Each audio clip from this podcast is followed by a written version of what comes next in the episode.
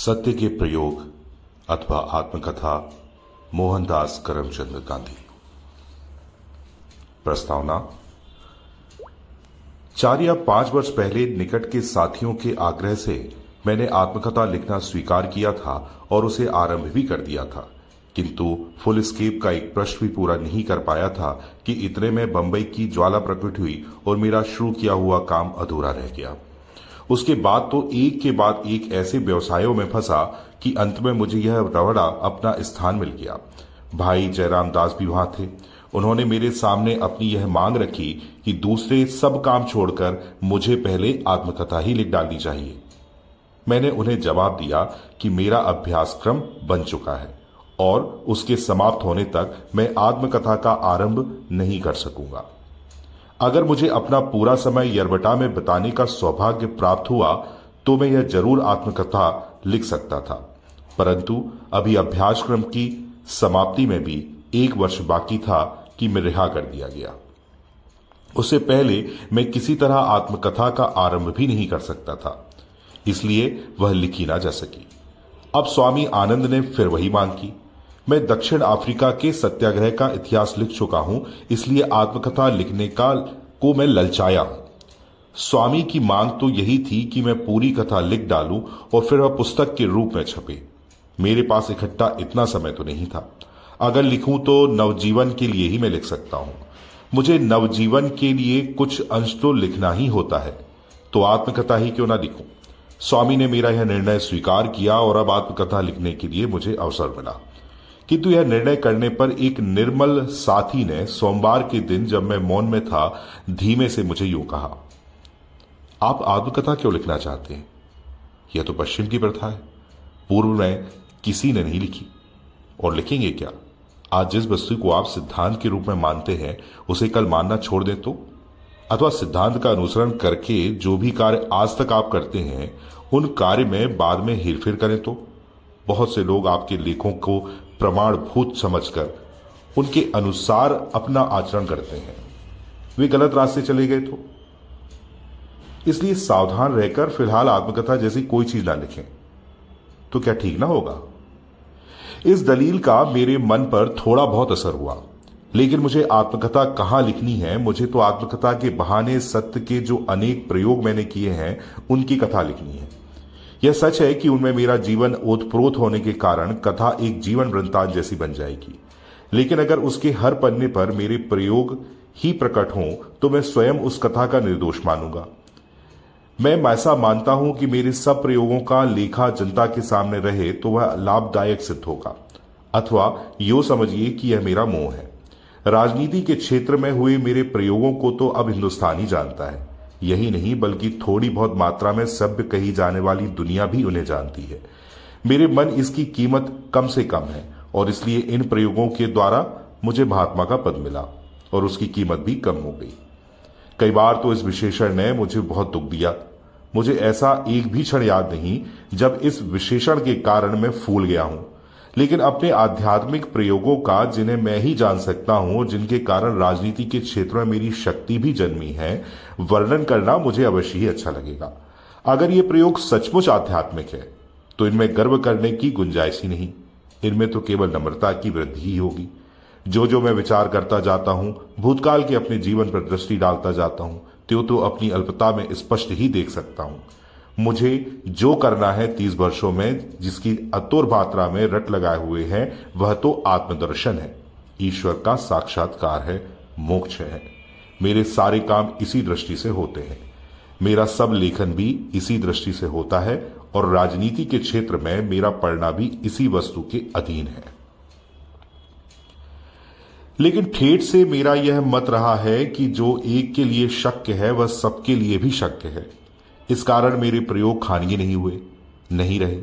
उन्हें सब देख सकें तो मुझे नहीं लगता कि उसमें उनकी आध्यात्मिकता कम होगी। अवश्य ही कुछ ऐसी चीज़ें हैं जिन्हें आत्मा ही जानती है, जो आत्मा में ही समा जाती है। परंतु ऐसी वस्तु देना मेरी शक्ति से परे की बात है। मेरे प्रयोगों में तो आध्यात्मिकता का मतलब ही है नैतिक, धर्म का अर्थ है नीति। आत्मा की दृष्टि से पली गई नीति धर्म है। इसलिए जिन वस्तुओं का वर्णन बालक नौजवान और बूढ़े करते हैं और कर सकते हैं, इस कथा में उन्हीं वस्तुओं का समावेश होगा। अगर ऐसी कथा में तटस्थ भाव से निर्विवान रहकर लिख सकूँ तो उसमें से दूसरे प्रयोग करने वालों को कुछ सामग्री मिलेगी। इन प्रयोगों के बारे में किसी भी प्रकार की संपूर्णता का दावा नहीं करता। जिस तरह वैज्ञानिक अपने प्रयोग अतिशय नियम पूर्वक विचार पूर्वक और बारीकी से करता है फिर भी उनमें उत्पन्न परिणामों को वह अंतिम नहीं कहता, अथवा वे परिणाम सच्चे ही हैं, इस बारे में वह भी सांशक नहीं तो तटस्थ अवश्य रहता है। अपने प्रयोगों के विषय में मेरा भी वैसा ही दावा है। मैंने खुद पर आप निरीक्षण किया एक एक भाव की जाँच की, उसका पृथककरण किया, किंतु उसमें से निकले हुए परिणाम सबके लिए अंतिम ही हैं। वे सच है अथवा वे ही सच है, ऐसा दावा मैंने कभी नहीं किया। हाँ यह दावा मैं अवश्य करता हूँ कि मेरी दृष्टि से यह सब सच है और इस समय जो अंतिम है, ऐसा ही मालूम होता है। अगर ना मालूम हो तो मुझे उसके सहारे कोई भी कार्य खड़ा नहीं करना चाहिए। लेकिन मैं तो पग पग पर जिन जिन वस्तुओं को देखता हूँ, उनके त्याजच और ग्राह को ऐसे दो भाग कर लेता हूँ, जिन्हें गाय समझता हूँ, उन्हें अनुसार अपना आचरण बना लेता हूँ। जब तक इस तरह बना हुआ आचरण मुझे अर्थात मेरी बुद्धि को और आत्मा को संतोष देता है तब तक मुझे शुभ परिणामों के बारे में अविचलित विश्वास रखना ही चाहिए। यदि मुझे केवल सिद्धांतों का अर्थात तत्वों का ही वर्णन करना हो, तब तो यह आत्मकथा मुझे लिखनी नहीं चाहिए। लेकिन मुझे तो यह उन पर रचे गए कार्यों का इतिहास देना है, और इसलिए मैंने इन प्रयत्नों को सत्य के प्रयोग जैसा पहला नाम दिया है। इसमें सत्य से भिन्न भिन्न माने जाने वाले अहिंसा, ब्रह्मचर्य इत्यादि नियमों के प्रयोग भी आ जाएँगे। लेकिन मेरे मन की सत्य ही सर्वोपरि है और उसमें अगणित वस्तुओं का समावेश हो जाता है। यह सत्य, स्थूल, वाचिक सत्य नहीं है। यह तो वाणी की तरह विचार का भी है। यह सत्य केवल हमारा कल्पित सत्य नहीं, बल्कि स्वतंत्र चिरस्थायी सत्य है, अर्थात परमेश्वर ही है। परमेश्वर की व्याख्याएँ अनगिनत है, क्योंकि उनकी विभूतियाँ भी अनगिनत है। ये विभूतियाँ मुझे आश्चर्यचकित करती हैं और क्षण भर के लिए मुझे मुक्त भी करती हैं। किंतु मैं पुजारी तो सत्यरूपी परमेश्वर का ही हूँ। वह एक सत्य है और उसका दूसरा सब मिथ्या है। यह सत्य मुझे मिलना नहीं है, लेकिन मैं इसका शोधक हूँ। इस शोध के लिए मैं अपनी प्रिय से प्रिय वस्तु का त्याग करने के लिए भी तैयार हूँ। मुझे यह विश्वास है कि इस शोध रूपी यज्ञ में इस शरीर को भी हमने, मैंने तैयारी की है और शक्ति है। लेकिन जब तक मैं इस सत्य का साक्षात्कार न कर लूँ, तब तक मेरी अंतरात्मा, जिसे सत्य समझती है, उस काल्पनिक सत्य को अपना आधार मानकर, अपना दीप स्तंभ समझकर, उसके सहारे मैं अपना जीवन व्यतीत करता हूँ।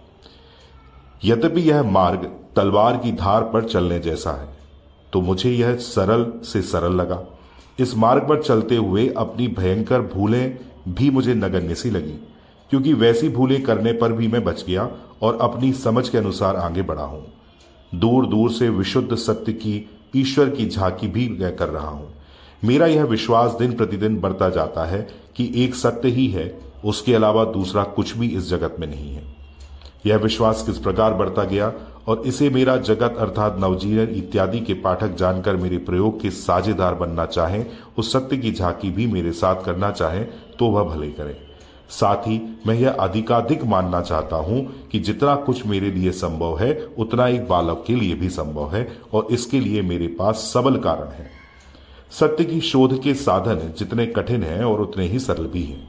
वे अभिमान को असंभव मालूम होंगे और एक निर्दोष बालक को बिल्कुल संभव लगेंगे।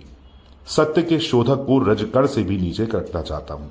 सारा संसार रजगणों को कुचलता है, पर सत्य का पुजारी तो जब तक इतना अल्प नहीं बनता कि रजगण भी उसे कुचल सके, तब तक उसके लिए स्वतंत्र सत्य की झांकी भी दुर्लभ है। यह चीज़ वशिष्ठ विश्वामित्र के आख्यान में स्वतंत्र रीति से बताई गई है। ईसाई धर्म और इस्लाम भी इस वस्तु को सिद्ध करते हैं। मैं जो प्रकरण लिखने वाला हूँ, उसमें यदि पाठकों को अभिमान का भास हो तो उन्हें अवश्य ही समझ लेना चाहिए कि मेरा शोध में खामी है और मेरी झांकियाँ मृग जल के समान है। मेरे समान अनेकों का क्षय चाहे वह सत्य की जय हो, अलबत्ता को मापने के लिए हम सत्य का गज भी छोटा ना करें। मैं चाहता हूँ कि मेरे लेखों को कोई प्रमाण भूत न समझे। यह मेरी विनती है। मैं तो सिर्फ़ यह चाहता हूँ कि उनमें बताए गए प्रयोगों का दृष्टांत रूप मानकर सब अपने अपने प्रयोग यथाशक्ति और यथामति करें। मुझे विश्वास है कि इस संकुचित क्षेत्र में आत्मकथा के मेरे लेखों में बहुत कुछ मिल सकेगा, क्योंकि कहने योग्य एक भी बात में छिपाऊँगा नहीं। मुझे आशा है कि मैंने दोषों का ख्याल पाठकों को पूरी तरह से दे सकूँगा। मुझे सत्य के शास्त्रीय प्रयोगों का वर्णन करना है। मैं कितना भला हूँ इसका वर्णन करने की मेरी तनिक भी इच्छा नहीं है। जिस गत से मैं स्वयं अपने को मापना चाहता हूँ, जिसका उपयोग हम सबको अपने अपने विषय में करना चाहिए, उसके अनुसार तो मैं अवश्य कहूँगा।